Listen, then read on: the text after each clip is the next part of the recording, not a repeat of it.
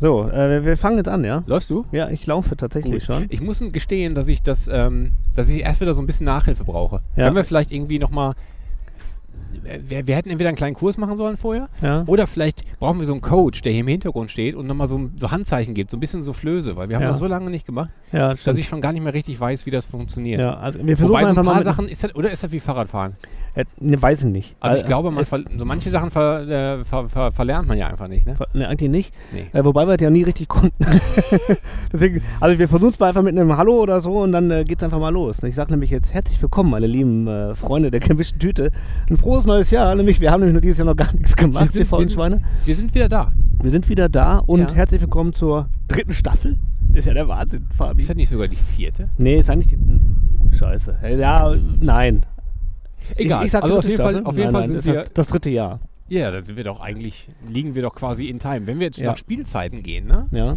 Und das im Sommer anfangen würde, dann hätten wir jetzt gerade die neue Spielzeit. Dann haben wir zur Winterspause angefangen. Ja. Und dann ist halt jetzt quasi die vierte Saison. So. So muss man eigentlich denken. Und schon klingt das richtig gut. Genau, vielleicht sind wir ja auch nicht so wie die Simpsons, die immer 26 Episoden machen, sondern wir sind eher so wie Stranger Things, die nur elf Folgen machen pro Staffel. Ist Mhm. das so? Stimmt das überhaupt? Nein. Nee, egal. Aber wir sind dann, weißt du, eher so die, die ähm, mit wenigen Episoden pro Staffel. Dafür Ja. sind die alle gut. Ja. Ähm, äh, Könnte man einfach mal so Also behaupten. nur mal ganz kurz, äh, wir haben ja ganz viel Wind auf dem Mikrofon. Ich, ich äh, versuche das irgendwie zu regulieren, wobei ich da gar nicht viel machen kann. Wir stehen nämlich draußen. Richtig. Und, äh. Wir sind in Gelsenkirchen. Also zunächst mal, wir sind wieder da. Wir sind, wir machen zwei, drei Sachen anders. Ähm, und ihr seid heute direkt live dabei bei dem ersten neuen Versuch. Denn ähm, wir haben uns für den Anfang sofort einen Premium-Gast ausgesucht äh, und besuchen den gerade an seiner Arbeitsstätte in Gelsenkirchen. Und ich meine, schöne, viel schönere Arbeitsplätze gibt es nicht als in Gelsenkirchen den Stölting Harbor. Das Ich musste ein bisschen lachen, als ich, äh, als ich gehört habe, gibt es so einen kleinen, kleinen Hafen in Gelsenkirchen. Ja, ein Sporthafen. Leute, Sport, nicht euer Ernst sein. Sporthafen in Gelsenkirchen. Und da sind wir. Und deswegen hört man vielleicht so ein bisschen Wendrauschen und so, weil Ja. wir draußen sind. Ja, draußen. Das Wenn ändern das- wir aber gleich. Ja, wenn es scheiße wird, geh mal rein. Ja, ja. Es gibt auch noch einen drin. Ja. Bevor wir aber zu unserem Gast kommen, äh, wollen wir noch mal ganz kurz äh, darüber sprechen, Fabi, warum wir so lange nicht am Start waren. Ja. Und was wir jetzt neu machen. Ja. Wir versuchen. Äh, genau, also das ist, das ist aber auch echt ist ein, ein, ein tiefschürfendes, ähm, tiefschürfendes Ding. Ne? Also das hat einfach viele, viele Komponenten. Und das kann man auch, glaube ich, nicht so ganz, ganz kurz machen. Zumindest verdient es eigentlich nicht, das ist einfach so kurz abzureißen. Nee. Eigentlich ist es schöner, wenn man sich dafür ein bisschen Zeit nimmt. Das machen wir allerdings ein, ein anderes Mal. Äh, vielleicht, reiß, vielleicht fassen wir es einfach kurz zusammen mit. Ähm, war halt eine schwierige Zeit. Es Ja, für alle, auch, ne? Ich meine- sowieso für alle. Es ging mir auch nicht gut. Ja. Ähm, und das musste man erstmal. Da musste man erstmal kurz ein bisschen Pause machen und ich Mhm. musste dann so eine ganze Menge Sachen nochmal verarbeiten.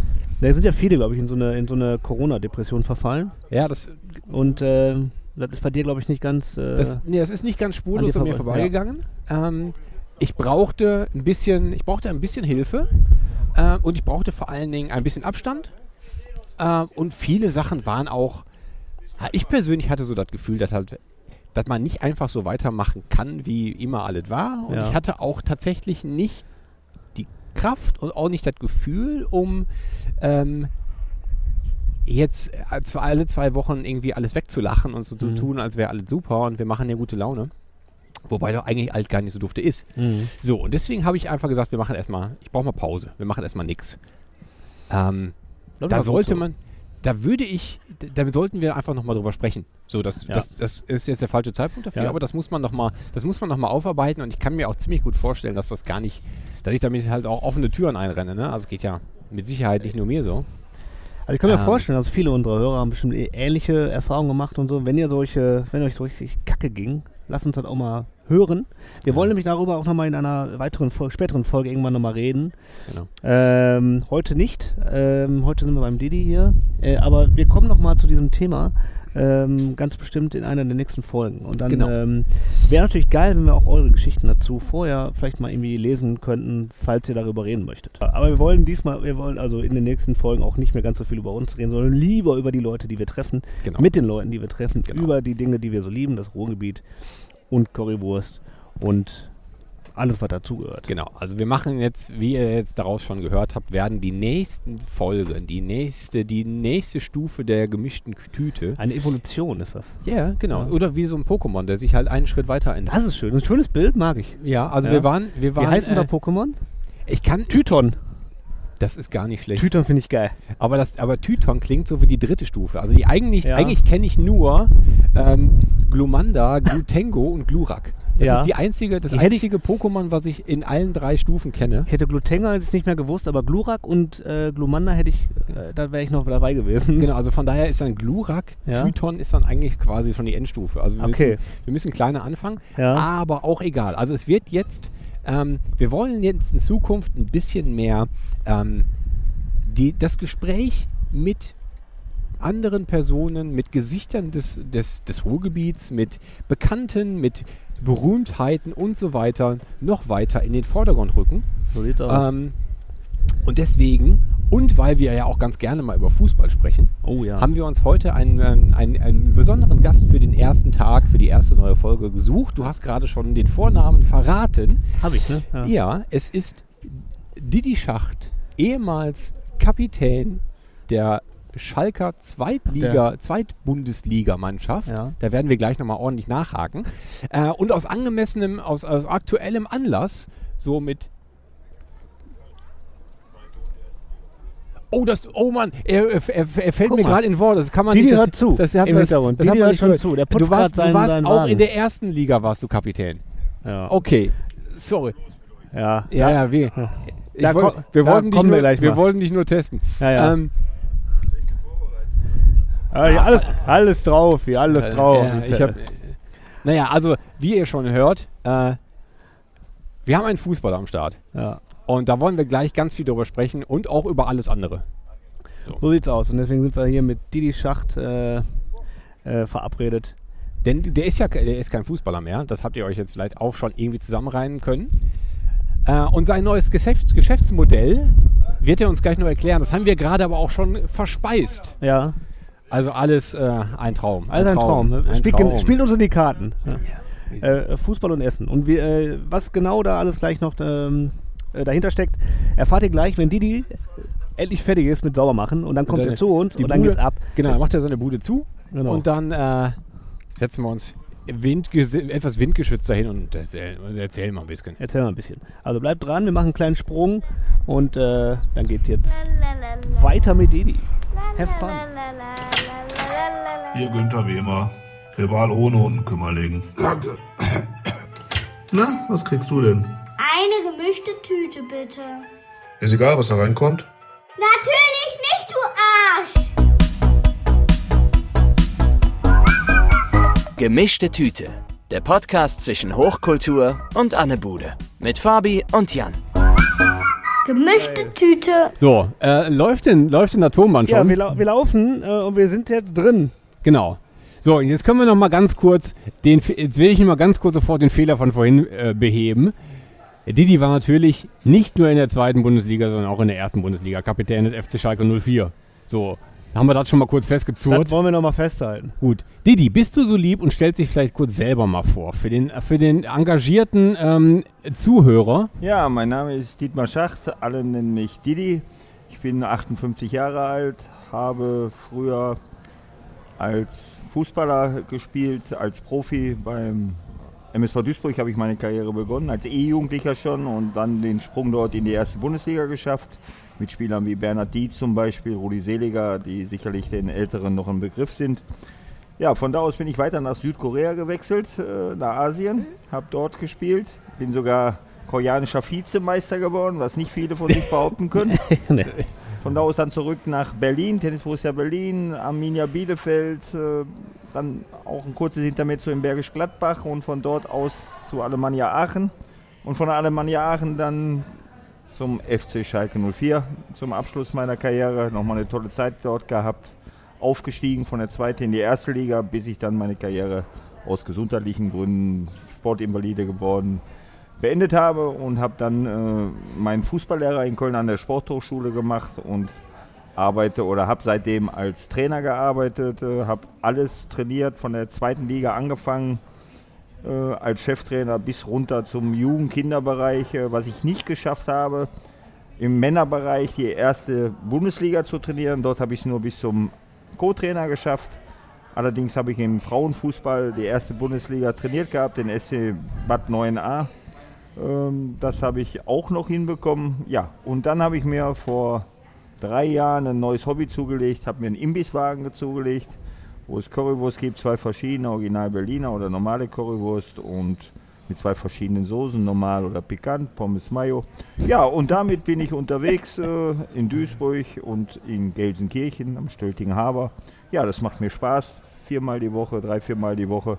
Äh, und ja, man trifft viele alte Bekannte wieder oder alte Bekannte kommen mich besuchen. Ist eine runde Sache und es passt. Und das Allerwichtigste, die Wurst schmeckt auch. Das, das stimmt, also das können wir jetzt schon mal bestätigen. Das war eine super Einleitung. Im Grunde hast du jetzt schon mal das gesamte, hast du schon mal so 30 Jahre kurz überspannt. Ein Riesenspektrum aufgemacht gerade, ja. genau, sogar 40 Jahre. Wenn, du- äh, Ja, 30 Jahre an. Ja, wenn du mit der E-Jugend angefangen hast, dann sind jetzt ja schon fa E-Jugend, fast ja. 50 Ja. Jahre. Aber, aber heute ist ja ein besonderer Tag, ist ja der 24.08.91, ist ja 30 Jahre her, wo ich mein letztes Bundesligaspiel Ist nicht wahr. gemacht habe. Ja. das war doch gar nicht von niemals geplant. Borussia Dortmund äh, 5 zu 2 gewonnen und danach muss Das ich, ist wie gesagt, heute vor 30 Winterliga- Jahren, exakt. Heute vor 30 Leute, Jahren, ja. Was, So. für ein, was für ein Jubiläum. Das ist natürlich auch so eine Anekdote, die habe ich jetzt ungefähr dreimal gelesen. Das ist in der, in der Vorbereitung hängen geblieben. Ja. Ähm, da wollte ich eigentlich erst vorhin, äh, erst später drauf kommen, aber du, es gibt ja dieses, diese, diese Gerüchte, dieses, äh, diese Geschichte, dieses Gerücht, dass du eigentlich ja dieses Spiel schon gar nicht machen solltest, dieses Spiel gegen Borussia Dortmund, weil äh, die medizinische Abteilung gesagt hat, das wäre besser, wenn du dich nochmal schonst. Oder vielleicht sogar nochmal eine komplett neue Therapie gemacht wird. Naja, aber du die- unbedingt spielen wolltest, weil er gegen die Zecken ging. Ja gut, nicht nur weil es gegen die Zecken ging, sondern das war auch so im Vorfeld des Spiels. Ich bin äh, Samstagmorgens aufgewacht und hatte wahnsinnige Schmerzen in meinen Sprunggelenken und meiner Achillessehne. Und dann bin ich, damaliger Trainer Alexander Ristic, bin ich zu ihm hingegangen und habe ihm gesagt, äh, Trainer, ich glaube, ich kann heute nicht spielen, ich bin, habe solche Schmerzen. Dann hat er nur gesagt, Junge, warte ab, sind noch ein paar Stunden. Und wenn du die Rolltreppe runterfährst und alles Didi schreit, hast du keine Schmerzen mehr. Ja.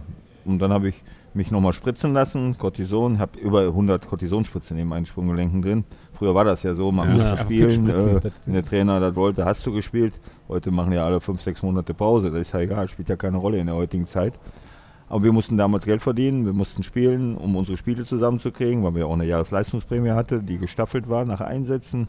Ja, und du wolltest natürlich auch deinen Platz immer wieder verteidigen, weil ist ja schon was Besonderes, wenn du zu den ersten elf in der Bundesliga gehörst, die dann spielen. Ja, und als Kapitän habe ich natürlich auch immer eine Vorbildfunktion gehabt und wollte halt auch immer vorne weggehen. Das war so meine Marschroute.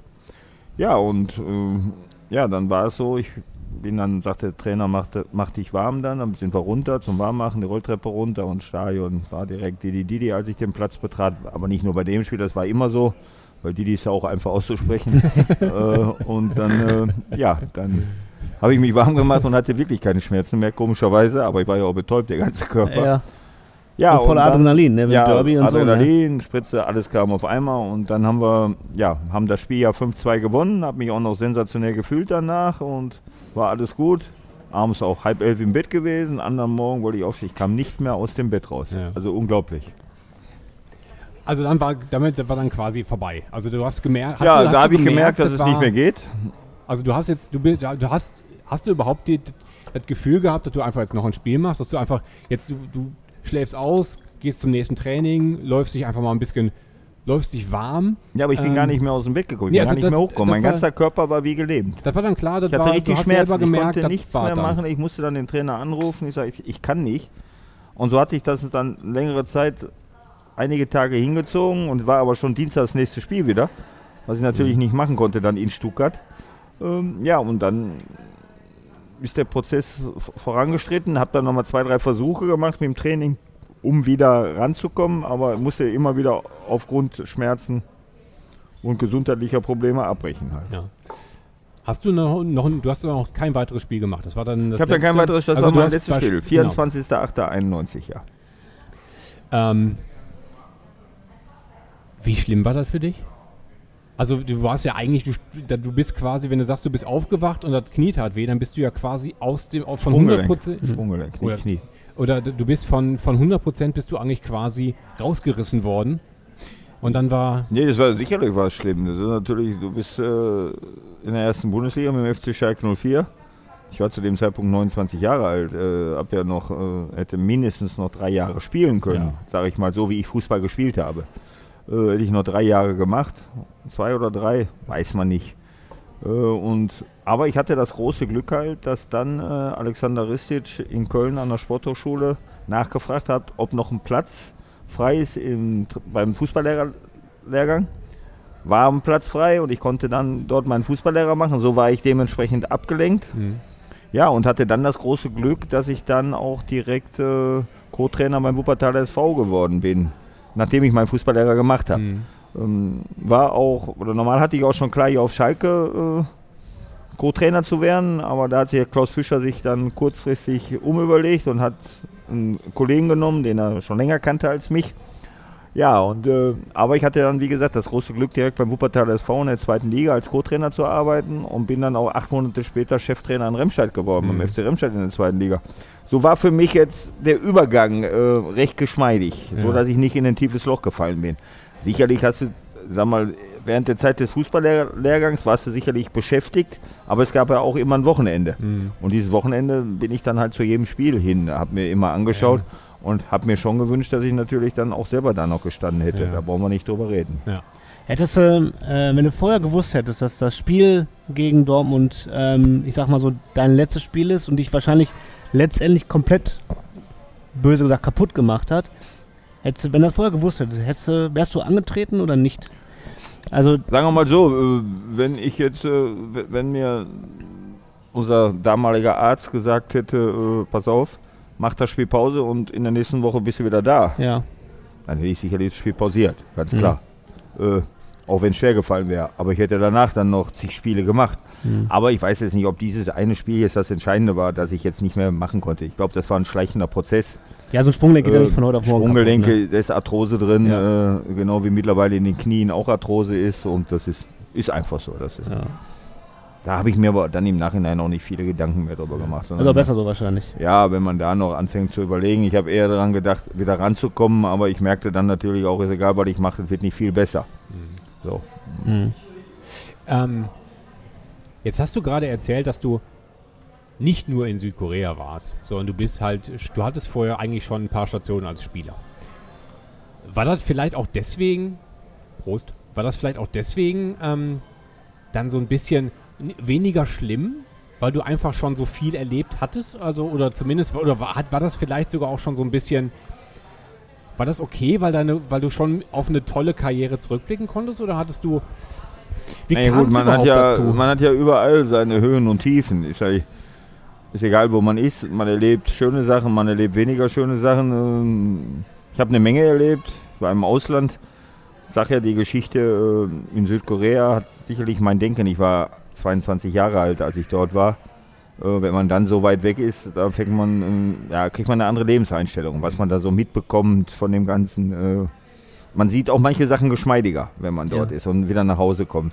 Weil die Koreaner sind ja auch, ein- ist ja auch ein Volk, was sehr strebsam und fleißig ist. Und ja, das hat mich schon sicherlich äh, geformt. Äh, aber ich sage mal, an für sich bin ich ja auf einen Höhepunkt abgetreten Ja. Äh, mit dem Spielen und konnte nicht mehr. Aber sicherlich hätte ich trotzdem noch gerne ein paar Spiele gemacht. Aber ich habe auf jede Station tolle Erlebnisse gehabt, habe aber auch auf jede Station das ein oder andere erlebt, wo ich gesagt habe, ist unglaublich. Mhm. Hab das ja, ich habe ja auch ein Buch geschrieben und habe das auch in meinem Buch dann zum Ausdruck gebracht. ja. Wie, wie kam es überhaupt dazu, dass du aus Duisburg nach Südkorea gegangen bist? Ja, das war ganz komisch damals. Ich bin, äh, ich hatte ein Vertragsangebot vom MSV äh, bekommen. Und Das hat mir nicht zugesagt. Ich fand, das war ein Angebot, das war schon eine Frechheit. Das habe ich dann zerrissen und habe das dem Zuständigen damals in die Hand gegeben. Ich sage, hier kannst du wieder zusammensetzen und setze nur oben einen anderen Namen ein und kannst du dann jemand anders geben. Äh, einen aus der Jugend oder was. Weil das Problem ist ja, ich bin ja in der E-Jugend, von der E-Jugend angefangen. Und also war ich immer der Didi. Äh, Und dann denken die natürlich, ach, der ist hier zu Hause. Der- der Für mich gab es auch nichts anderes Ja. als MSV Duisburg. Ich hätte niemals gedacht, dass ich mal den MSV verlasse. So, aber dann bekam ich auch ein Angebot aus Hessen-Kassel. Die waren damals äh, auf dem Weg in die erste Liga, waren am vorletzten Spieltag Erster. Damals sind die ersten drei nach oben gegangen Mhm.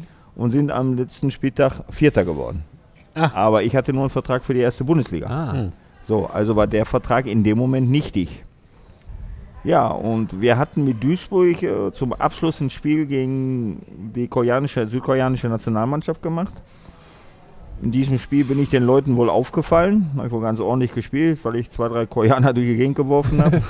ja, und dann. Äh, ja. Die sind ja auch generell erstmal ein bisschen kleiner, ne? Ja, das meint man. Da gab es auch große. Da gab es Ja? auch große. Ja, man Ja, man meint das ja nur. so kleine, man meint, Leute. Nee, man meint das nur. Und Okay. dann, ähm, ja, und dann äh, war der damalige Trainer des MSV Duisburg, Luis Zacharias, der hatte dann auch aufgehört. Und auf einmal rief er mich an und fragte mich, ob ich mir vorstellen könnte, nach Südkorea zu wechseln. Da habe ich erst gedacht, wer versteckte Kamera, da wird Ja. abgehört, das Gespräch oder sonst irgendwas, weiß man ja nicht. Es ist jetzt auch nicht so, dass mir spontan ein südkoreanischer Verein einfallen Überhaupt würde. gar nicht. Nee, Posco Pohang hieß der Club. Äh, Ja, genau. das ist Stahl- und äh, Eisenfirma. Ja, Nie gehört. und riesig bekannt überall. Mittlerweile großer äh, Asienmeister, also wirklich eine Ja. tolle Mannschaft mittlerweile, toller Club. Okay. Und ähm, ja, und dann kam dieses Angebot, dann habe ich mich mit den Koreanern, es gibt ja in Leverkusen und in Düsseldorf eine koreanische äh, Truppe, die dort rumläuft, äh, oder viele Geschäftsleute auch, und die haben sich dann mit mir in Verbindung gesetzt, haben uns getroffen, einmal, zweimal, finanziell war das damals ein sensationelles Angebot, da war der Dollar war noch äh, 3 D-Mark zu dem Zeitpunkt, es gab 3000 Dollar netto, waren schon mal neun, dann gab es noch Prämie nach jedem Spiel ausgezahlt, also war richtig schönes Geld. Und du brauchtest dort kein Geld, also das war, ja, Alles habe ich dann gemacht. gestellt gekriegt. Ja, hast alles gestellt bekommen. Ich habe einen Fahrer gehabt, der mich zum Training gefahren hat. Ach, alles. Ich habe ein Apartment gehabt mit fünf Schlafzimmer. Ich habe jede. Nacht in einem anderen Schlafzimmer geschlafen, weil ich gedacht habe, schlaf mal ein bisschen Abwechslung rein, da bringen wir in dein Leben. Ja, so, und dann geht das aber ja nur mit Dolmetscher vor Ort, ne? Na, Englisch, Englisch. Englisch geht ja. Ja, Englisch, Trainer konnte Englisch, die Spieler konnten auch ein bisschen Englisch. Okay. Aber im Fußball kommst du auch so klar. Also das ist, Ja. obwohl die erste Zeit war schwierig, die haben mich die erste Zeit nicht angespielt, so die ersten drei, vier Wochen. Ja, ich stelle mir jetzt gerade vor, da kommt jetzt ein Typ aus dem Ruhrgebiet. Ja, Ne? ja. So ein Hühne, Also das und was verstehen die nicht. da, da kommen die schon mal her. So, das kommt schon mal, das ist schon mal ganz schlecht. Und dann äh, müssen die da mit, mit dem Kollegen aus, äh, aus Deutschland klarkommen. Das ist erstmal was. ja, der Das, Knall, aber der, ja, da kommen ja richtig Kulturen, treffen ja, Ja, aufeinander. das Das ist ja. Der ganz anderes. Ja, auf jeden Fall. Der Knaller ist aber, die haben mich, wie gesagt, die ersten drei, vier Wochen gar nicht angespielt, weil die gelesen haben, was ich verdiene. da haben die schon gesagt, hör mal, der kriegt hier die dicke Kohle und wir spielen hier, was weiß ich, ich sag Ja. jetzt mal für 1000 Dollar. Mhm. So. Ja, und dann bin ich zum Trainer gegangen. Ich habe gesagt, wenn das so weitergeht, fahre ich nach Hause. Schluss. Ja, ja.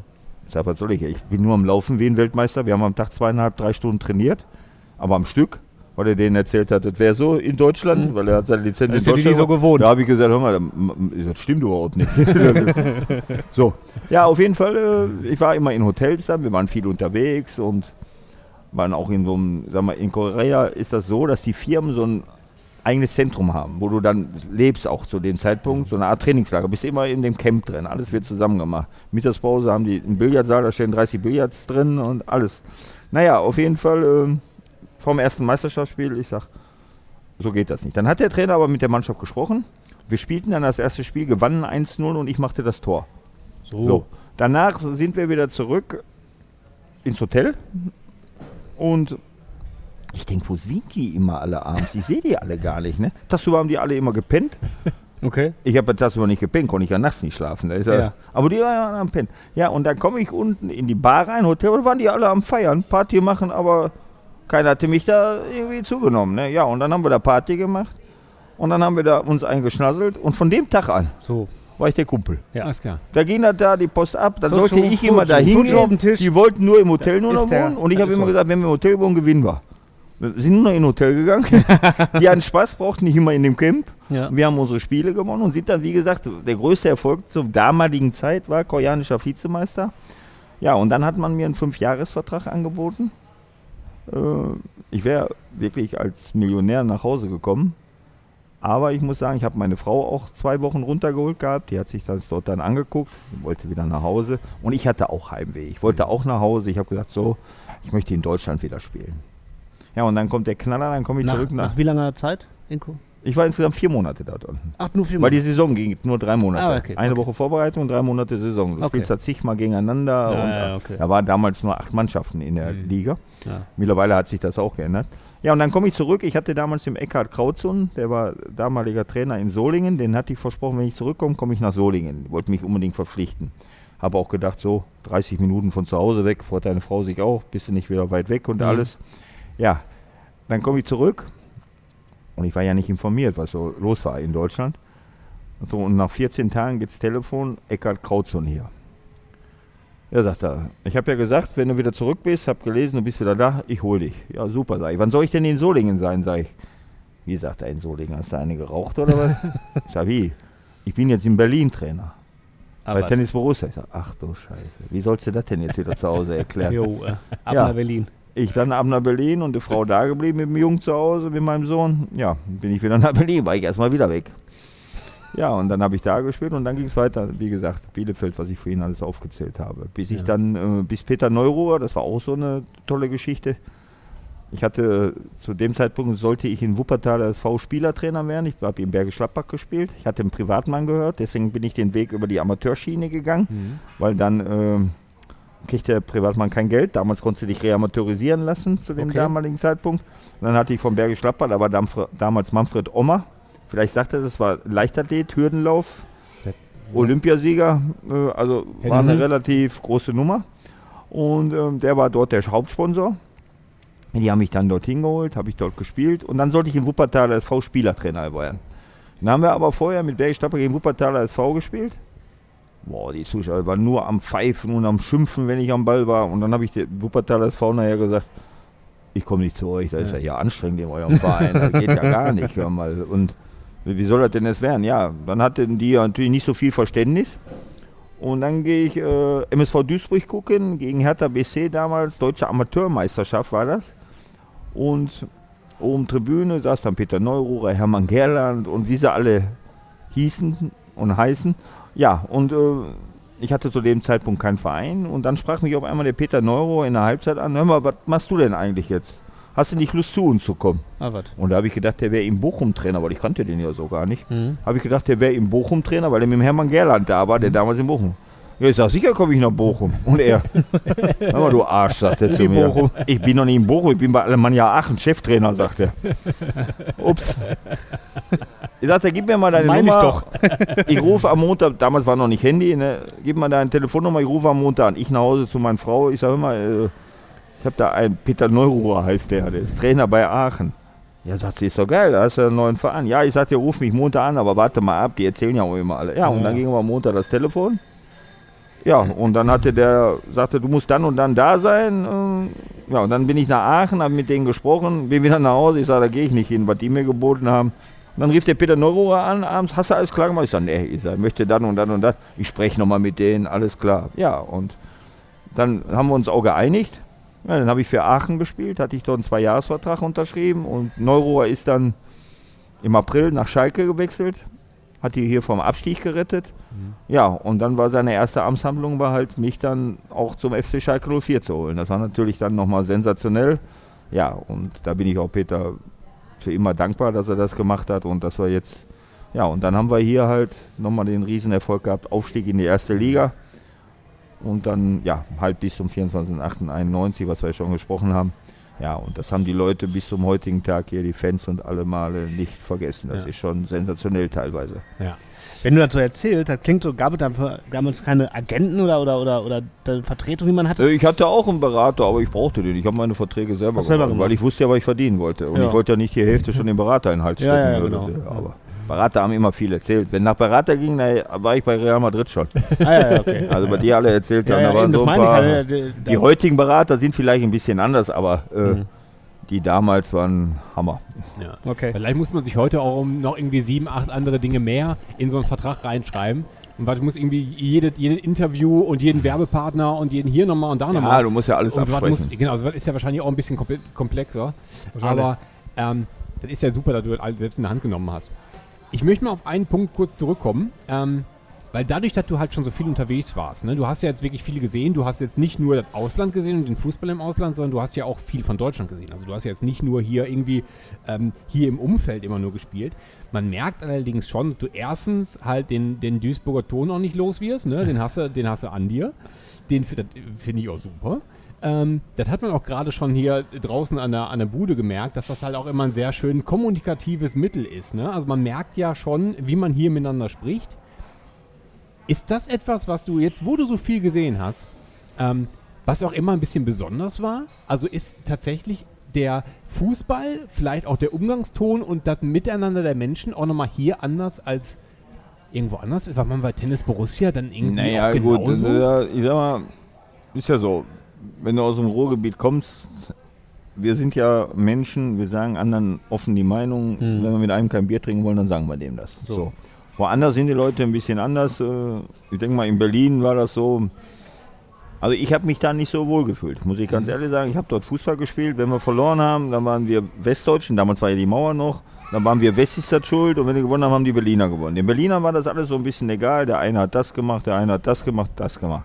Die Einstellung ist halt ein bisschen anders. Und man sieht es ja auch heute noch an Hertha BSC, wie wechselhaft die Fußball spielen. Also ist ja unglaublich irgendwie. Das stimmt. Und ähm, wenn ich jetzt nach, als ich nach Bielefeld gewechselt bin, das war eine ganz tolle Truppe. Wir haben eine ganz tolle Zeit da gehabt.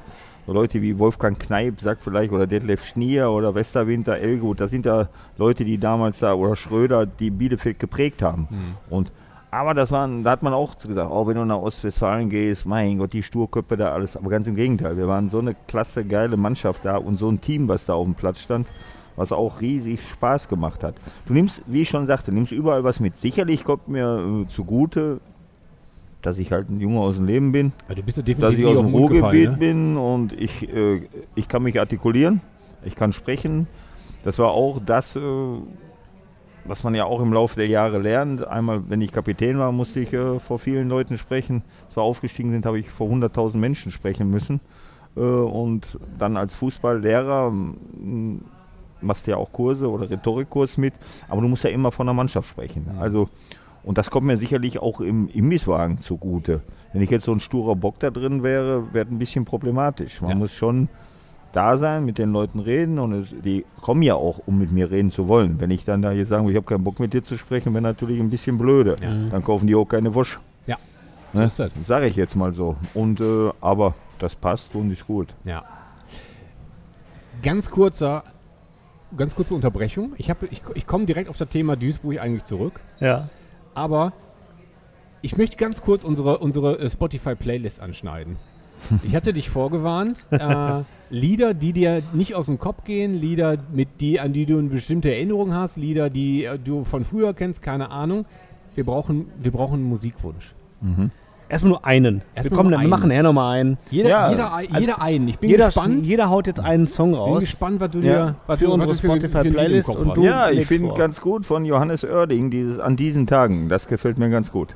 Das ist aber auch so ein Fußballklassiker irgendwie, oder? Ja, das ist ein Fußballklassiker und äh, der passt irgendwie, äh, verbreitet gute Laune und passt so richtig äh, ja, in mein Lebensmotto, muss ich ganz Ja? ehrlich sagen. Ja. Das, Moment, ich, jetzt habe ich, jetzt habe ich mich direkt verschrieben. Ich versuche das gerade mitzuschreiben, während wir, äh, Oerding. während wir weitersprechen. Johannes Äh, Oerding. Oerding, das habe ich. Der ist Ja, mit der Anna. Ina Müller zusammen, von Inas Nacht. Ist das so? Ja, Der ist du- mit der zusammen. Du hast ja Geschichten auf Lager. ja ich mein, Guck äh, mal, ich habe mich mal Ja, gefragt. das ist ja nicht nur ein Gespräch mit mir, ist auch gleichzeitig für euch eine Bildungsreise. auch noch, guck mal, hier lernen wir noch was. ne? Die jungen Leute. Ne? So, dann so, So ist damit wir gar nicht Okay. Johannes Oerding, Ja. an diesen Tagen, also es, es ist, ich bin jetzt nicht textsicher, ne?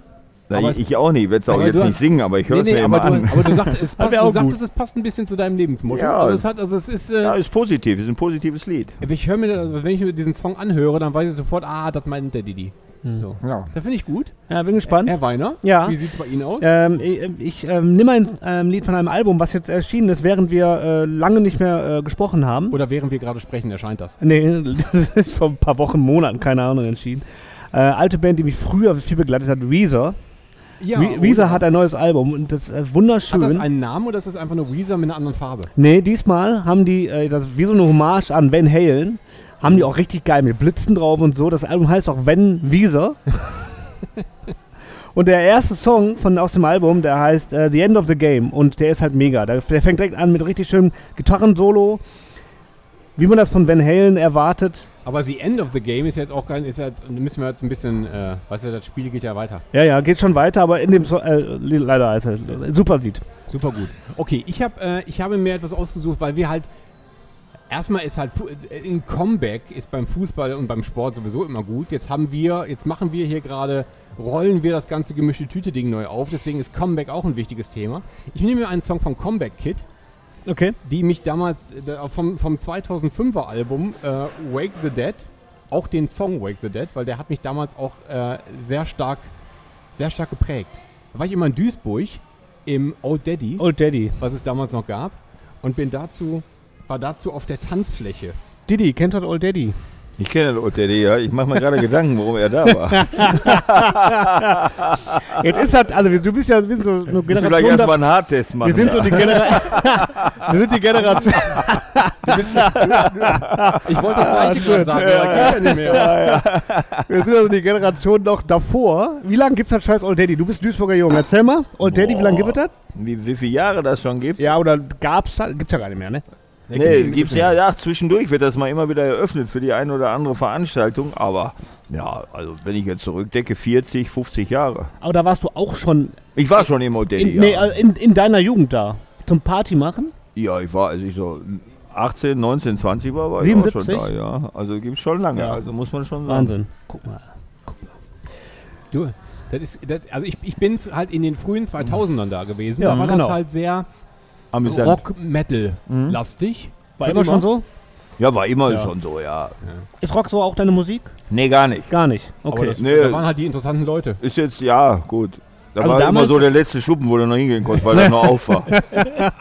ja. Da, und schon lange. alle, da hast du immer gedacht, da wäre so ein Magnet an der Theke, weil die alle mit dem Kopf drauf lagen und immer hochkamen. also das war, Sehr schön. Lass uns mal direkt da bleiben. Du bist Genau. äh, war die aufgewachsen. Old Daddy? Ja, von mir aus auch im Old Daddy, beziehungsweise in der Zeit. Du bist aufgewachsen im Ruhrgebiet. Ja. Erzähl doch mal, ähm, wie, wie dein Ruhrgebiet war. Also wie ist, wie bist du aufgewachsen? Äh, Mein Ruhrgebiet, wie ich ja, also aufgewachsen wie. Ja, ich bin wie, natürlich. Unter welchen äh, Umständen bist du aufgewachsen? Ja, ich Erzähl bin mal ein bisschen aus deiner Kindheit äh, und unter, Jugend. Ja gut, ich bin mit dem Fußball aufgewachsen, muss man sagen. Ich bin bis zu meinem fünften, sechsten Lebensjahr habe ich kein Fußball gespielt. Mein Vater hat mir damals, als ich fünf war, Fußballschuhe geschenkt. Und ja, die habe ich nur getragen, um rüber zur Oma zu laufen. Ich habe in Duisburg-Hamburg gewohnt. Und ähm, ja, aber habe nicht gespielt. Wenn mein Vater Sportschau geguckt hat, habe ich geheult. Ich wollte Daktari gucken. äh, hatte gar keine Affinität für Fußball.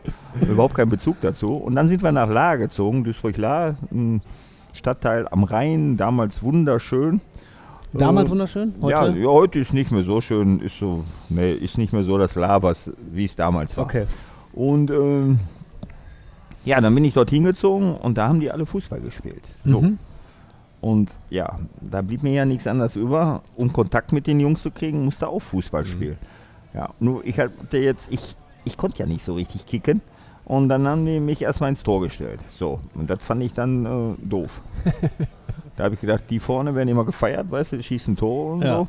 Ja, und dann äh, habe ich gedacht, habe ich gesagt, nee, ich, ich gehe nicht in Tor, ich will mal vorne spielen. Ja, und dann habe ich vorne gespielt und dann habe ich so das ein oder andere Tor äh, erzielt und ich wurde immer besser, habe immer mehr Selbstvertrauen auch bekommen und dann haben die mich auch gewählt. Wir haben immer Truppen gewählt und so. Ja, und dann war ich, ja, das habe ich dann so zwei, drei Jahre, haben wir dann, habe ich dann da gekickt. Und damals sagte dann mein Vater zu mir, hör mal, ähm, ich habe einen Arbeitskollegen, dessen Sohn spielt beim MSV. Und äh, willst du da nicht mal zum Training? Du kannst da mal trainieren gehen. Ja, so, kann ich ja mal machen, Vater. Ich dahin, mein erster Schuss auf Tor vorne mit der Picke geschossen. Die alle am Lachen. Gott, oh Gott. Aber das macht- so macht man doch die ersten Jahre. Ja, ja, wenn man nicht Fußball spielen kann. äh, ja, auf jeden Fall, ich mit der Picke, die alle am Lachen. Ne? Mhm. Ich denke, scheiße, ne? da lachen dich alle aus hier. Ne? Training war vorbei, der Trainer sagte dann, ja, kommst du nochmal? Ne? Ich erstmal raus, dann fährt mir der Bus noch vor der Nase weg, schon heulend nach Hause gelaufen. Von Meidrich nach La, drei Kilometer. Mutter sich schon Sorgen gemacht, wann ich nach Hause komme. Ja, ich komme dann zu Hause an, ne? Shell, Tür auf, ich am Heulen. Ne? Was war ist los? Ich sag, Mutter, die haben mich alle mal ausgelacht, wie ich auf Tor geschossen habe. Die natürlich, wie die Mütter so sind, Ja, da klar. gehst du nicht mehr hin. Ich sag, Mutter, da gehe ich wieder hin, weil ich werde denen das alle zeigen. Und Oh, irgendwann lache ich die alle aus. Ja.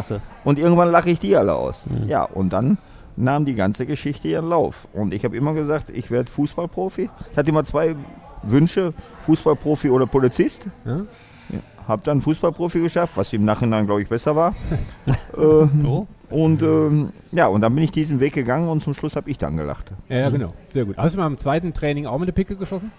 Ja, ich habe immer noch mit der Picke, aber ich wurde immer besser. Mhm. Training macht den Meister, das Ja, ist ist nun so. mal so. Ja. Und wenn man fleißig ist und wenn man sich ein Ziel gesetzt hat, Aber dann war das tatsächlich auch so ein, so ein Ziel, auch E-Jugend, da ist man, sagen wir mal, neun, würde Ja, ich mal mutmaßen. ja, ne? aber ich wollte Fußballprofi werden. Das ich war fand klar. das, Also ja, das war auch für mich war das. Ich habe immer zu meinen Eltern gesagt, ich werde Fußballprofi, egal was ist. Aber Konntest du dann auch schon früh so äh, in den Vordergrund rücken, dass du dafür auch bereitwillig Ja. andere Sachen dann halt sein Bei gelassen mir, ich hast? habe kein Training ausfallen lassen. Ja. Ich habe, äh, ich habe letztes Mal war durch Zufall, ich weiß auch nicht, in äh, äh, Ossenberg war ich, da habe ich so eine Aktion gemacht für Bewegen hilft, Mhm. auch von Schalke 04 ein bisschen aus und von der Volksbank. Und, und da kommt eine bei mir an den Wagen und sagt, ich bin die und die. Ja, sage ich, schön. Ich weiß aber nicht, wer du bist. Ja, wir waren mal zusammen in der Jugend, so drei, vier Wochen, aber dann hast du keine Zeit für mich gehabt, weil du immer zum Training wolltest Ach, guck mal. und musstest. Ja, sage ich, dann war das wohl so. Ne? Ich sag, ja, äh, ich habe diese Priorität gesetzt. Okay. Ich habe Also diese die- Priorität, mir war das scheißegal, ob. Aber sie, sie hatte noch Sterne, Herzchen in den Augen. Nein, Aber- nee, die ist ja mittlerweile. Tattoo auf der Schulter? Ja, stand ganz groß Didi. Didi. äh, Didi-Herz. und dann hat sie auch meine Rückennummer hinten drauf getan, auf dem Rücken. Sehr gut. Hardcore. Nee, aber, aber, nee, aber, aber- tatsächlich, aber genau, genau das ist ja etwas, was man, was so gerade äh, die. Also für mich war die äußerste Priorität, ich möchte das schaffen. Ja. Aber wo war der Punkt? Weg gehen. Wenn du gerade, du hast erst gesagt, du hast Fußball nichts an der Brause gehabt. Und ähm, Ja, der Punkt war, dass ich sonst, Fußball- dass ich sonst nicht, äh, ja, ich habe ich hab ja Blut geleckt. Als ich in Ladan gewohnt habe, Ja. erstmal, um mit den anderen Kollegen zusammen zu sein Mhm. und um akzeptiert zu werden und respektiert zu werden, blieb mir nichts anderes über. Und dann habe ich natürlich Blut geleckt und gemerkt, Moment mal, du wirst immer besser. Du siehst äh, im Verein, merkst du, dass du auch Selbstvertrauen dadurch bekommst, weil du immer besser wirst, mehr akzeptiert wirst und dann ist das Stück für Stück gewachsen und dann kam der ganz große Wendepunkt. Ich bin dann in der C-Jugend, sind wir Westdeutscher Meister geworden. Äh, Wir waren immer Balljunge. Dann haben wir dem so Bernhard Dietz, Seliger, wie sie hießen, die Bälle gegeben und auf einmal stehe ich selber mit denen auf dem Platz und habe selber mit denen gespielt. Oder ich habe einem Beckenbauer einen Ball gegeben und habe dann auf einmal gegen Beckenbauer gespielt. Oder wie sie alle Netzer oder wie sie alle hießen. Also, und dann habe ich auf einmal gegen diese Leute gespielt. Und das war natürlich dann auch schon Wahnsinn. Und dann der große Wendepunkt oder der Tag, wo ich dann nach oben geschossen bin, war ich, ich war B-Jugendlicher. Und in der A-Jugend äh, hat der Vorstopper gefehlt. Damals noch Vorstopper. Hat der Vorstopper gefehlt. Und dann bekam ich äh, dienstags morgens einen Anruf, hör mal, äh, du musst heute zur A-Jugend. Die spielen heute Abend in Uerdingen, Bayer Uerdingen damals noch, spielen in Bayer Uerdingen Spitzenspiel. Du äh, musst da hin, weil der Vorstopper ist verletzt und auf jeden Fall du gehörst zum Kader. So. Und dann wir abends nach Uerdingen gefahren und da war der damalige Co-Trainer von Westfalen, Friedhelm Wenzlaff, der war gleichzeitig A-Jugendtrainer. Der sagte dann zu mir, ich dachte erst, ich bin da nur im Kader, sitze auf der Bank. Und dann sagte, hör mal, du spielst. Ach du Schande, ich soll jetzt hier in der B-Jugend, boah, in der A-Jugend mitspielen als B-Jugend. Ja, ja, gut. Und dann habe ich dort ein Spiel gemacht, das war unglaublich. Wir gewannen 1-0. Ich glaube, ich habe in der Jugend mein Spiel des Lebens gemacht. Ähm, nach diesem stand dann am anderen Tag äh, Kaninchen aus dem Zylinder gezaubert, mach das, mach das. Äh. Ja, und Wenzler, früher war es ja so, du kommst normal aus der B-Jugend raus und gehst in die, B, in die A2, so Jahrgangsmannschaft. Und da war aber schon klar, ich gehe direkt in die A1. So, also habe ich das schon mal geschafft. Da war ich der Einzige, der diesen Sprung damals geschafft hat, direkt in die A1. Dann war ich in der A1. Dann nach einer kurzen Zeit habe ich dann Nachwuchsrunde gespielt, das war auch wieder. Dann hast du da mitgespielt. Ja, und dann äh, habe ich nach einem Jahr schon A-Jugend schon den Vertrag bekommen und habe im zweiten Jahr A-Jugend schon bei den Profis mittrainiert. Wenzlaff war weiter Co-Trainer und wurde dann noch Cheftrainer. Hat mir natürlich dann auch das Ja, noch erleichtert. gewusst, was er Aber ich, ja, und ich habe durch dieses Spiel da damals, das war der absolute Wendepunkt. Und von dem Tag an ähm, warst du da und hast, weil es natürlich muss auch diesen Level halten Na klar. und du stehst natürlich auf einmal auch mehr im Fokus. Ja. Weil ja. jeder hat nur auf dich geguckt. Die wussten, der ist bei den Profis. Ich habe morgens bei den Profis trainiert, abends bei der A-Jugend. Du Wie alt warst warst du körperlich weiter, du warst konditionell. Ich war 17. Hm, Also genau, also Ich du- bin mit wenn du- 17 Jahren Profi geworden, habe ich den Vertrag unterschrieben und habe auch mit 17 schon auf der Bank gesessen beim letzten Spiel vom MSV Duisburg in Stuttgart. Haben die mich mitgenommen schon, damit ich schon mal diese Luft schnuppern konnte. Und mir kam natürlich auch zugute, dass ich äh, schon immer mit den Profis trainiert habe. Und dann ist äh, im ersten, früher war es immer so, es haben drei Mann einen Vertrag bekommen und dann hast du zwei Jahre Zeit gehabt, das zu schaffen. Ansonsten bist du weg. So. Und ich hatte dann das große Glück, dass Peter Fenton sich das Bein gebrochen hat. Ich habe am Anfang, bin ich, habe ich 1, 2, 3, 4, 5 Spiele gemacht und dann brach sich Peter Finn das Bein und ich habe dann die gesamte Rückrunde gespielt. Ja. Und war Stammspieler gerade aus der A-Jugend gekommen und ich bin Stammspieler in der ersten Bundesliga. Ne? ja. Und da war leider nur, dass wir dann abgestiegen sind. Ne? Ich war U21-Nationalspieler. Äh, nur wenn du dann in der zweiten Liga warst, ist nicht mehr wie heute, sondern dann hast du in der zweiten Liga erstmal wieder verloren. Die haben Ja. nur Erstligaspieler genommen. Das Ja. war damals noch so gestaffelt halt. Ne? Okay, also das heißt, das heißt, du hattest, auch wenn du jetzt so drüber erzählst, du hattest schon sehr früh den Fokus auf den Fußball und hast das sehr, hast das schon auch scheinbar als, als, als Jugendlicher schon sehr professionell verfolgt. Und hast dann also das, was wir jetzt gerade hier so nebenbei aus Spaß gesagt haben, Old Daddy und Kneipe gehen und irgendwie Wochenenden durchfeiern, hast du schon direkt sehr früh hinten angestellt. Für Ja gut, das, das war ja höhere so- Ziel äh, sportlicher Erfolg. Ja, das heißt jetzt nicht, dass ich nicht rausgegangen bin, aber es war ja so, dass du, ähm, wir sind angerufen worden samstags. Mhm. Wir mussten äh, um 10 Uhr zu Hause sein. Also ihr habt tatsächlich einen ja, angerufen. Wo bist ja du? Unser Trainer hat angerufen. Er hat gesagt, hör mal, so, wir haben Kontrollanruf. Ja, und dann kam um 11 der nächste Anruf und dann wurde auch nochmal um Viertel vor zwölf angerufen. So ist das nicht. Und gefragt, hör mal, ähm, Ist der Didi zu Hause? ja, ist ja jetzt nicht wie mit dem Handy, ne? Dass du nee, klar, überall sein konntest, sondern damals war ja, du musstest halt zu Hause sein, Ja. ne? Ja, und dann bist du auch dann nicht mehr auf die Spur gegangen. Aber wenn da mal frei war, sind wir schon rausgegangen. Ja. So ist das nicht. Also ist jetzt nicht so, dass ich zu Hause oder freitags mal oder das haben wir schon gemacht. Mhm. Als ich in der Jugend gespielt habe, A-Jugend oder so, dann bist du auch mal freitags rausgegangen, hast ja erst sonntags gespielt. Also Mhm. ist nicht so, dass man jetzt. Aber du hast halt äh, andere Prioritäten gesetzt. Ja. Also wenn jetzt ich eine Freundin gehabt hätte oder sowas, die dann gesagt hätte, pass auf, du gehst heute nicht zum Training, wäre niemand ja immer äh, direkt gesagt, ich sag, und tschüss. Mhm. Ja, klar. Und da war sicherlich auch mal eine, wo ich sag, nee, ist nicht, Ende. Habe ich gar keinen Bock drauf gehabt. Ja. Für mich stand da wirklich absolut mein Ziel zu verwirklichen und dafür musste alles tun und das habe ich Gott sei Dank mit viel Glück, mit Fleiß, mit allem. Es gab sicherlich Spieler, die äh, talentierter waren als ich, aber die haben halt nicht so ein großes Herz, so ein großes Herz gehabt und diesen absoluten Willen. Und nicht den Einsatz gezeigt. Ja, aber- Einsatz schon gezeigt, aber anders halt. Für Ja. den waren andere Sachen wichtiger. Ja. Aber das, wenn, das Schöne ist, wenn du das jetzt erzählst, ich habe nicht eine Sekunde das Gefühl, dass du irgendwas bereust. So, Nein, sowieso nicht. Was soll ich denn bereuen? Ich Ja, habe ja alles jetzt in meinem Leben erlebt. Was Nee, ich, äh, du könntest ja jetzt auch sagen, das gibt mir ja auch keiner mehr, was ich erlebt habe. Ja, aber ge- genau, könnt, du könntest jetzt ja auch sagen, ach Mensch, wenn ich jetzt nochmal 17 wäre, dann würde ich aber so und so.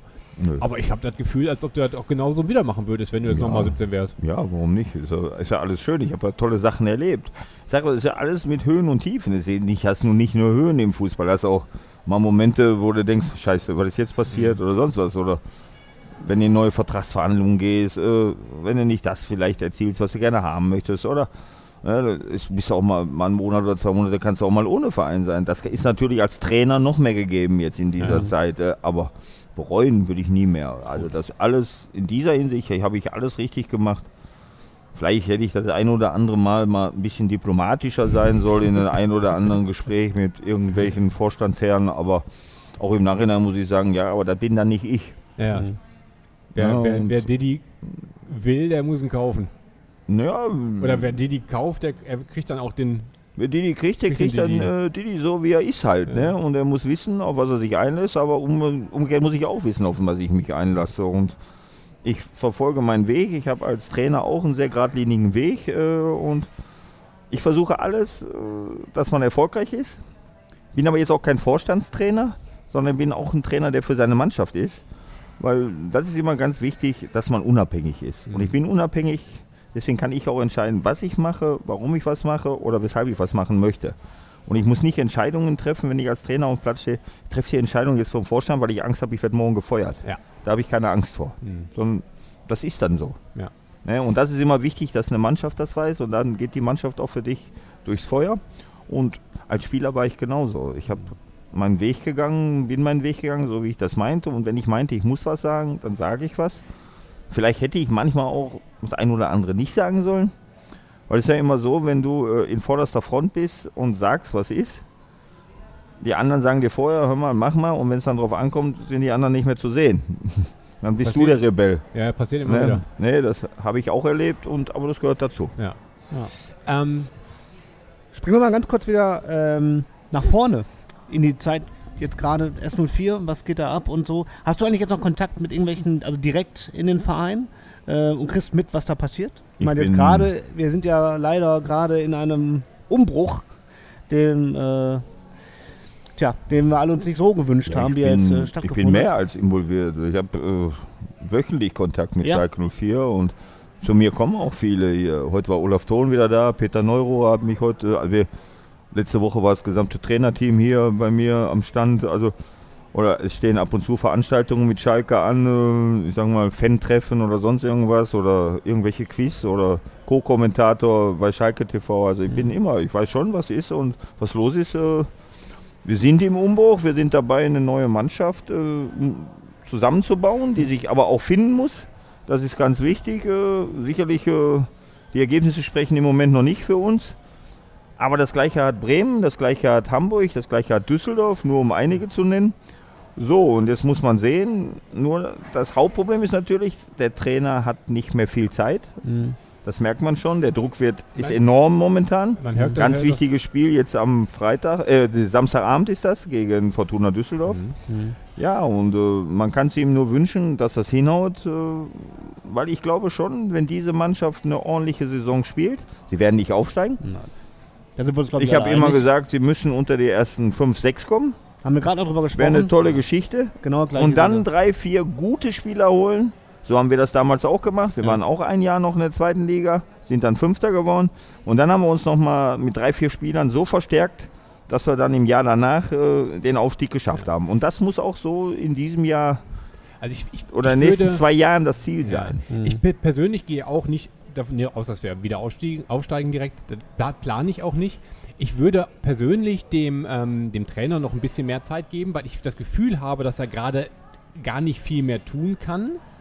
Ähm, da steckst du definitiv näher dran als ich, aber äh, die haben ja von, von, den, von den elf, die auf dem Platz stehen, da haben neun letztes Jahr noch nicht bei uns noch nicht äh, bei Schalke gespielt oder vielleicht sieben nicht oder so. Es gibt ja eine ganze die, die Übergangszeit, bis man sich so wirklich findet, bis man eingespielt ist, gerade in der Abwehr, die, ähm, die dauert ja halt noch eine Zeit. Der HSV probiert das jetzt, glaube ich, im fünften Jahr, sich irgendwie für den Wiederaufstieg bereit zu machen. Wenn wir, wenn wir es schaffen, zumindest in der oberen Tabellenhälfte zu, zu sein zum Ende der Saison, dann bin ich schon mal ganz glücklich eigentlich. Also fünf wäre Wunschplatz, aber ich bin da, äh, ich bin da, ich, ich gebe denen Zeit.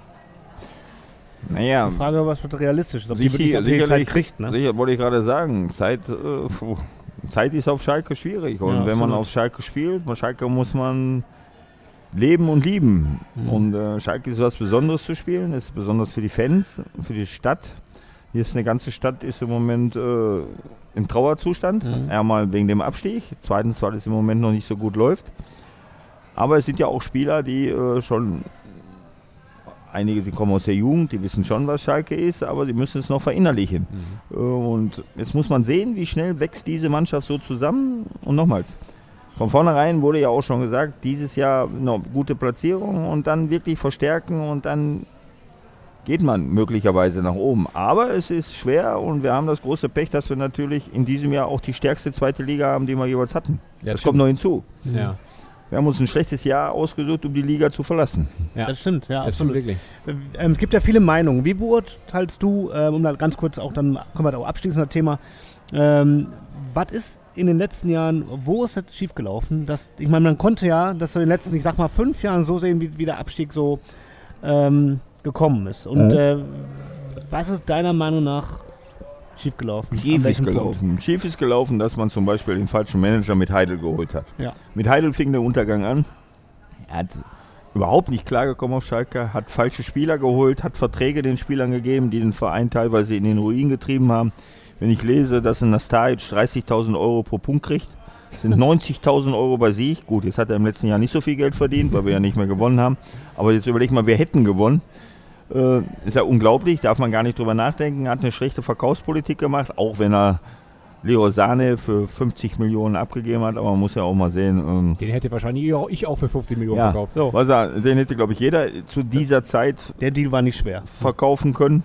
Nur, wie gesagt, damit fing der Untergang an. Es war ein schleichender Prozess. Dann kamen immer wieder neue Trainer, die leider das Ziel nicht so verwirklicht haben, wie man sich das gewünscht hat. Falsche Spieler wurden geholt. Die Spieler wussten nicht, was es heißt, wie ich vorhin schon sagte, für den FC Schalke 04 zu spielen. Du musst Leidenschaft dir zeigen, du musst unbedingt einen Einsatzwillen zeigen, du musst wissen, dass du für eine ganze Region spielst, für die Stadt, für die Fans.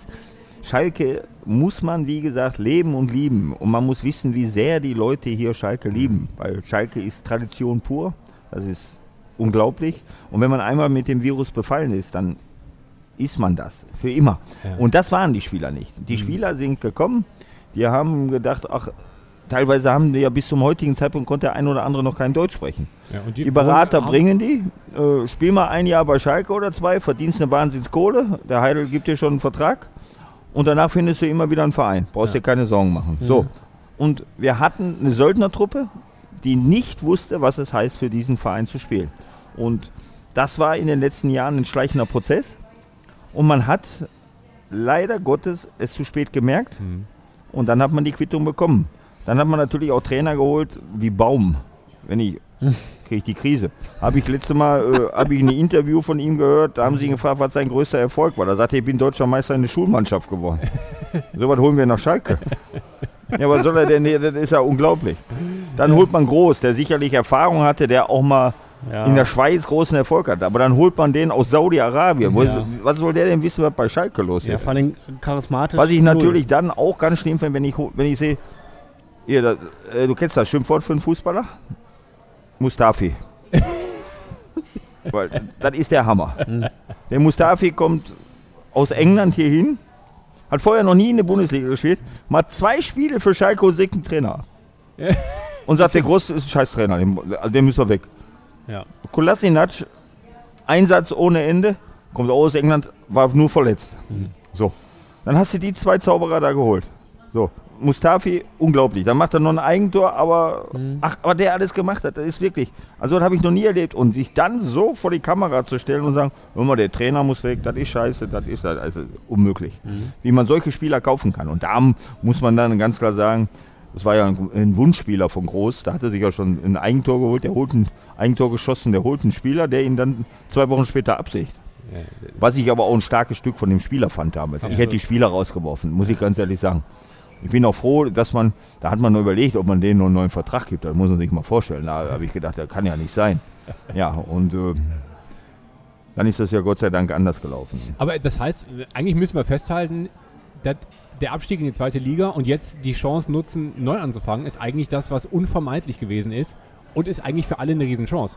So, so traurig das ist, Ja, Riesenchance ist es schon, um, aber man muss auch mal innerhalb des Vereins, muss ja auch aufgeräumt werden. Da sind sie ja auch im Moment dabei, aber das ist ja auch alles. Äh, Schwierig. Also was ich, äh, der Jochen Schneider zum Beispiel, fand ich an für sich ein menschlich fantastischer Mensch.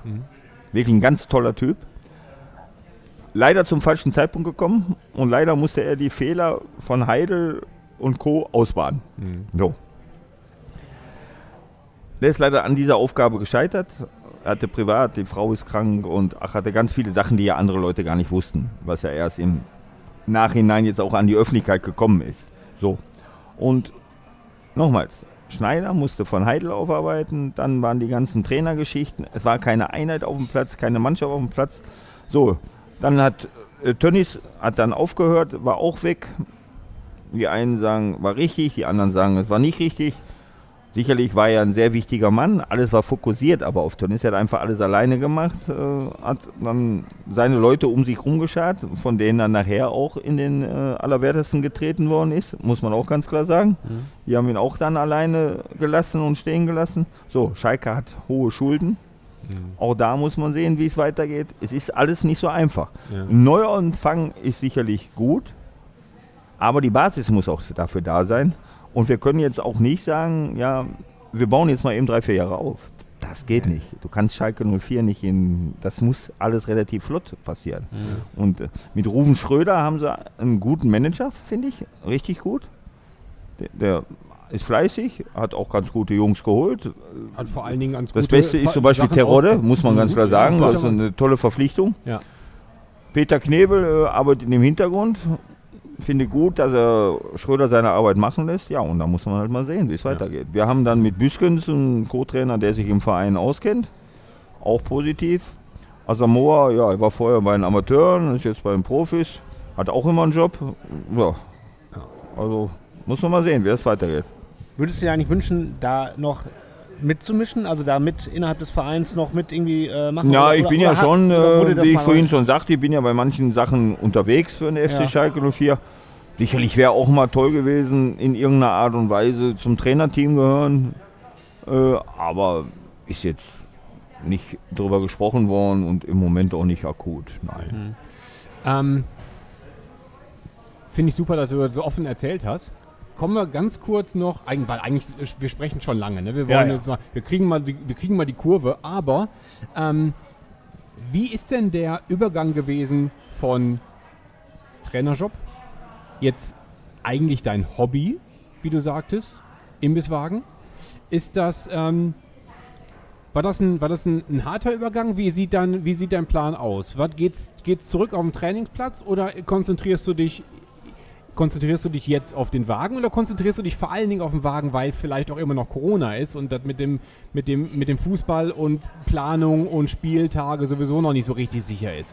Na, ich war ja jetzt bis zum Sommer, war ich ja in Amt und Würden als Trainer beim FSV Duisburg. Genau, Äh, denn da ja, auf, der, ab- auf, der, auf der Seite war ich vor kurzem. ja. Ähm, aber da ist der Spielbetrieb, läuft doch noch nicht wieder, oder? Läuft der wieder? Ja, doch. Äh, bis zum 30.06. war ich dort Trainer. Äh, Habe aber nur ein Spiel gemacht aufgrund von Corona Genau, und hatte aber von vornherein auch gesagt, ich mache das nur bis zum Sommer, weil ich mich auch mit dem Vorstand ein bisschen beschnuppern wollte erst und das hat mir dann am Ende auch nicht so zugesagt. Ja, und jetzt mit dem Imbisswagen, da wollte ich persönlich an für sich nur ein Jahr drin sein. So. In dem einen Jahr wollte ich den Wagen aufbauen und dann wollte ich mich zurückziehen. Wollte Personal da reinstellen und aber das Problem ist halt, Personal, gutes Personal ist schwer zu finden. Und wo die, die draufsteht, muss auch die, die drin sein. Die Leute wollen mich sehen, die wollen mit mir sprechen, wenn wir auf Feiern fahren oder wenn wir das machen. Das sieht dann so aus, dass sie einmal äh, anderthalb Stunden lang wird die Wurst rausgehauen, dann machen wir Fotos, dann machen wir Gespräche, machen das und ja. Und dann bist du Also- acht Stunden da. Also ist eben, ich muss da sein. Ja. Ich muss im Wagen sein und ich muss da sein. Ähm, ob ich jetzt nochmal als Trainer arbeite, wenn was Interessantes und äh, Spannendes kommt, wo der Verein mir sportliche Ziele aufzeigen kann, wo ein Entwicklungspotenzial ist, wo ich sagen kann, oh, das ist ein Projekt, das macht mir Spaß und da wäre ich gerne dabei, dann mache ich das. Aber es muss was sein, Interessantes, was mich wirklich überzeugt, was passt, wo ich sage, das ist das Richtige für mich. So. Und da muss man sehen, was auf einen zukommt. Man darf natürlich auch nicht vergessen, ich werde nächsten Monat 59 Jahre alt.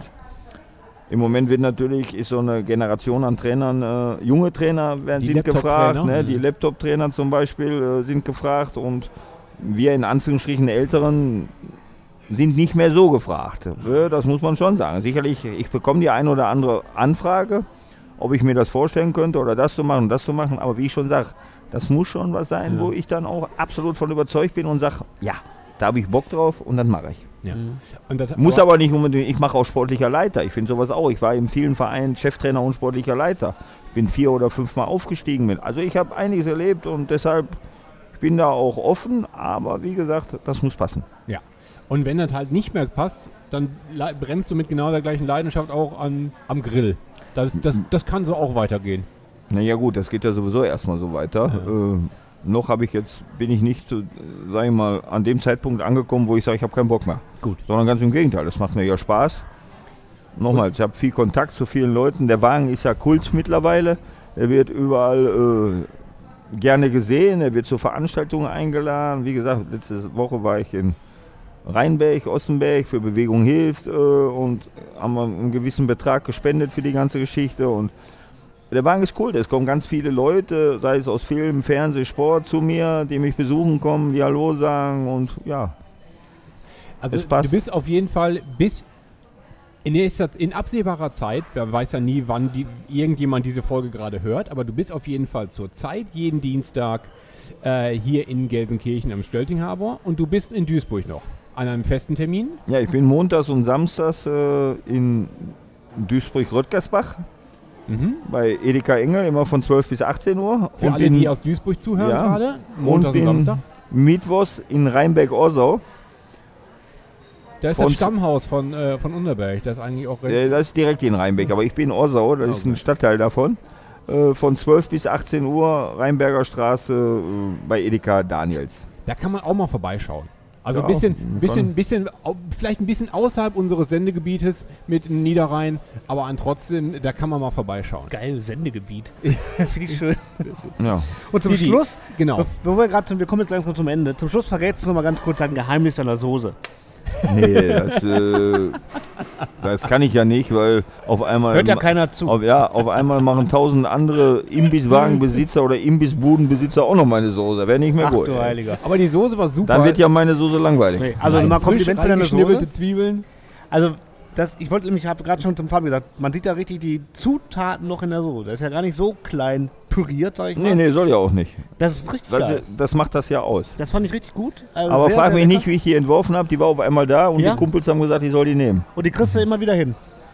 Ganz Ja, offensichtlich. Ich bin ja keine Schlafmütze, selbstverständlich. Also, Zettel. also Essen ist sehr zu empfehlen. Du hast den Metzger deines Vertrauens, du kriegst die Wurst von dem, das kann man schon mal erwähnen. Ja. mein Metzgermeister ist Brümmauer und ist mehrfach ausgezeichnet vom Feinschmecker. Ich wollte auch gerade sagen, dass also, äh, der mein Feinschmecker, mein Feinschmecker Gaumen hat die auch gut gefunden. Ja, auf jeden Fall. Also Nein, eine sensationelle Bratwurst. eine sehr gute Wurst. Und die Soße ebenfalls sensationell. Was für ähm, Kombi.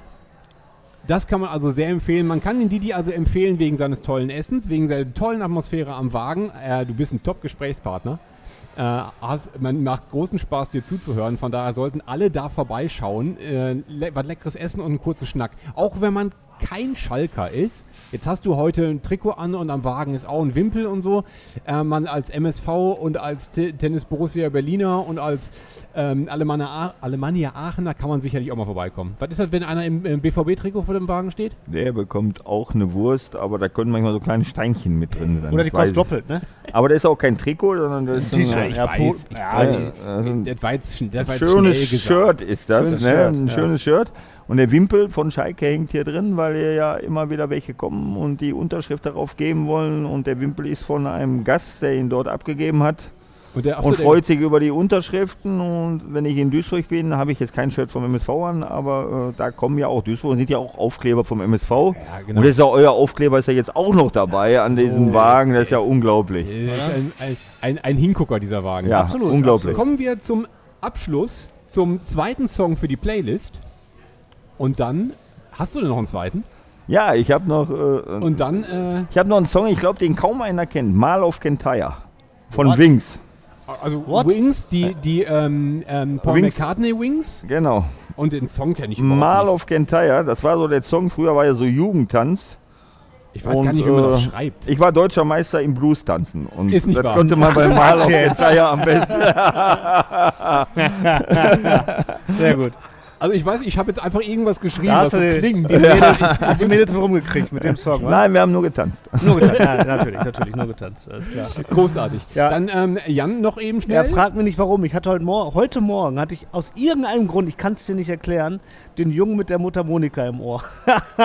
ist das, aber, der, aber wer, wer, von wem ist, wer ist das? Ganz hartes, äh, das Äh, ist Bernd Klüver. Bernd Kennst du Bernd Klüver. Klüver? Ja, selbstverständlich kenne ich Ben Klüber. Ja, also. Aber auch schon eine Kurvus ist.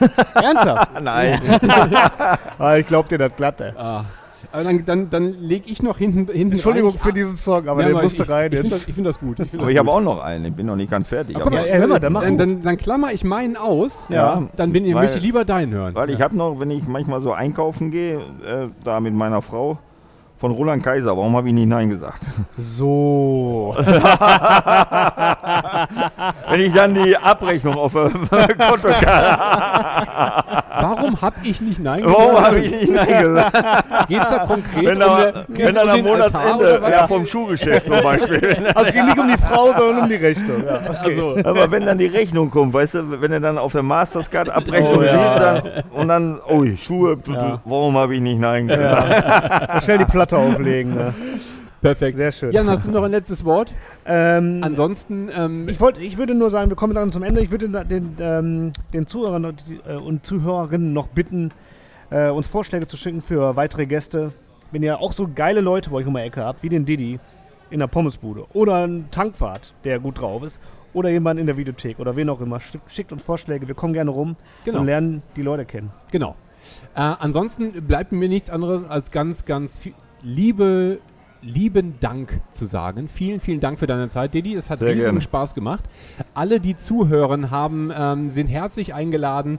Ähm, wir werden deine Adresse, den Namen und auch nochmal die Adresse von diesem Ort hier bei uns hinterlegen, dass ihr es alles findet. Und wir würden uns freuen, wenn ihr auf uns hört und alle beim Didine Currywurst essen geht. Ja, ich freue mich dann, wenn sie alle kommen. Genau, ich überreiche dir noch unseren, unseren ähm, gemischte Tüte Pin. Ja? Den kannst du dir irgendwo dran pinnen. Mhm. Eine Mütze oder so, wie man so schön sagt, kannst du ja eine Mütze pinnen. Danke. Sehr gerne. Vielen Dank Ja, damit und bist du danke fürs geadelt. Gespräch. Ja? Alle, Und- genau, allen, die zugehört haben, vielen Dank für eure Zeit. Wir äh, hören uns bald wieder und ich schließe mit einem Glück auf. Glück auf und Ja, Dankeschön. Glück auf. Alles Gute. Ja. Perfekt.